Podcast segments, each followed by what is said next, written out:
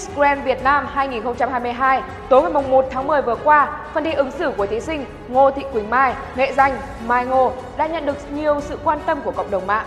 Trung cuộc, cô giành được ngôi vị Á hậu 4 của cuộc thi, nhưng nhiều người đùa rằng vượt cô các thí sinh của đêm chung kết Miss Grand Việt Nam 2022, Mai Ngô xuất sắc giành được vương miện Hoa hậu tuyển dụng, Hoa hậu nhân sự.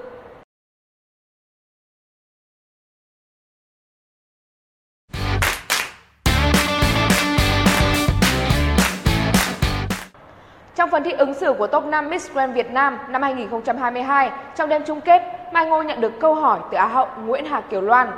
Câu hỏi đặt ra là hiện nay có rất nhiều sinh viên ra trường nhưng không xin được việc làm. Trong khi đó, nhiều doanh nghiệp lại khó tuyển nhân sự. Vậy theo quan điểm của bạn, hiện tượng này là như thế nào? Trước câu hỏi học bố này, Mai Ngô trả lời, vấn đề này nằm ở việc chúng ta nhận định như thế nào về việc chúng ta sẽ làm như thế nào trong tương lai nhiều hơn là đổ lỗi cho bất kỳ một cá nhân hay một tổ chức nào. Vì tại khi mà chúng ta biết được những gì chúng ta sẽ làm từ nhỏ, thì chúng ta sẽ hiểu được và cảm nhận nó và những quyết định của mình sẽ mang được sự đam mê, sự nhiệt huyết. Và tôi tin rằng cá nhân của mỗi chúng ta cần rèn luyện để hiểu được những việc chúng ta làm. Một khi chúng ta yêu bản thân mình, yêu những việc chúng ta làm và làm những việc chúng ta thích, thì lúc đó sẽ có được thành công.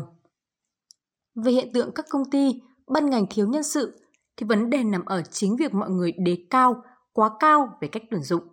Để hợp lý hơn, chúng ta cần đưa ra những chính sách và tìm hiểu những cách mà cơ sở giáo dục hiện tại đang làm, cùng nhau phối hợp để có thể đưa những phương án, phương pháp có thể giải quyết hiện tượng này.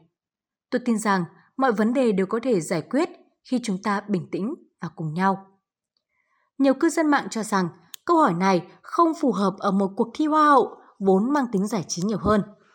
Không ít khán giả cũng cho rằng câu hỏi này đánh đố Mai Ngô khiến cô khó đạt được vị trí cao nhất của cuộc thi. Thậm chí, sau khi kết quả chung cuộc được công bố, nhiều dân mạng đã tràn vào trang cá nhân của Kiều Loan để lại bình luận chỉ trích nữ giám khảo vì câu hỏi này. Liên quan đến câu hỏi ứng xử gây nhiều tranh cãi, Mai Ngô chia sẻ với truyền thông rằng cô đã hoàn thành phần thi, dù có muốn cũng không có cách nào thay đổi được. Trong cuộc thi, khi nhận được câu hỏi thì nhiệm vụ của mình là phải trả lời, không còn điều gì để suy nghĩ trong đầu nữa. Cô bộc bạch. Người đẹp cũng cho biết cô không còn điều gì tiếc nuối khi hành trình Hoa hậu Hòa bình Việt Nam 2022 khép lại.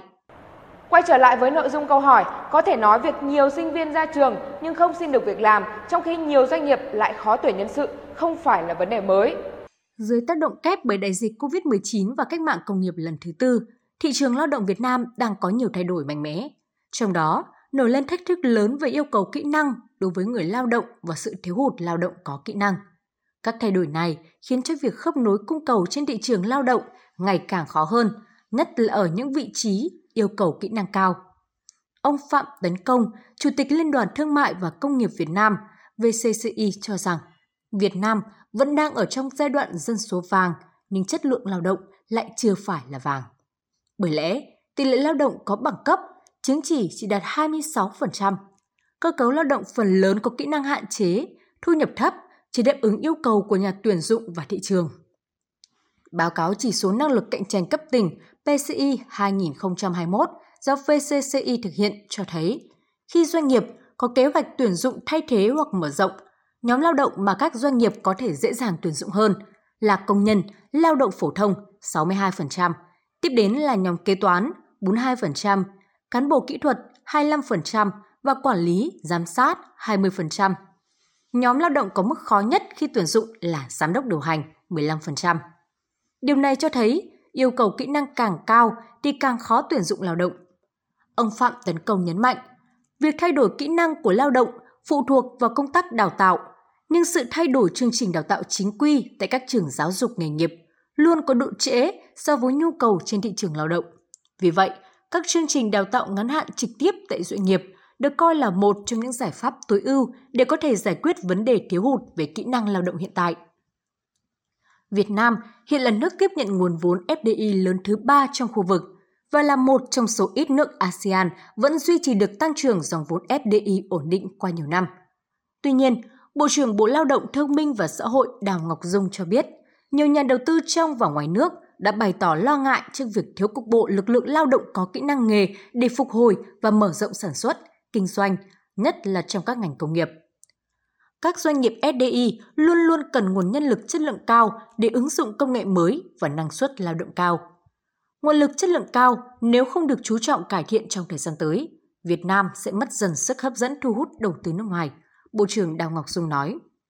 Theo Bộ trưởng Đào Ngọc Dung, để thực hiện mục tiêu của Chiến lược Phát triển Kinh tế Xã hội 10 năm 2021-2030 về phát triển thị trường lao động linh hoạt, hiện đại, bền vững và hội nhập, cần phải lao động tạo được nguồn cung lao động hiện đại với chất lượng nhân lực cao, nguồn cầu lao động hiện đại với chất lượng việc làm tốt hơn, bền vững hơn.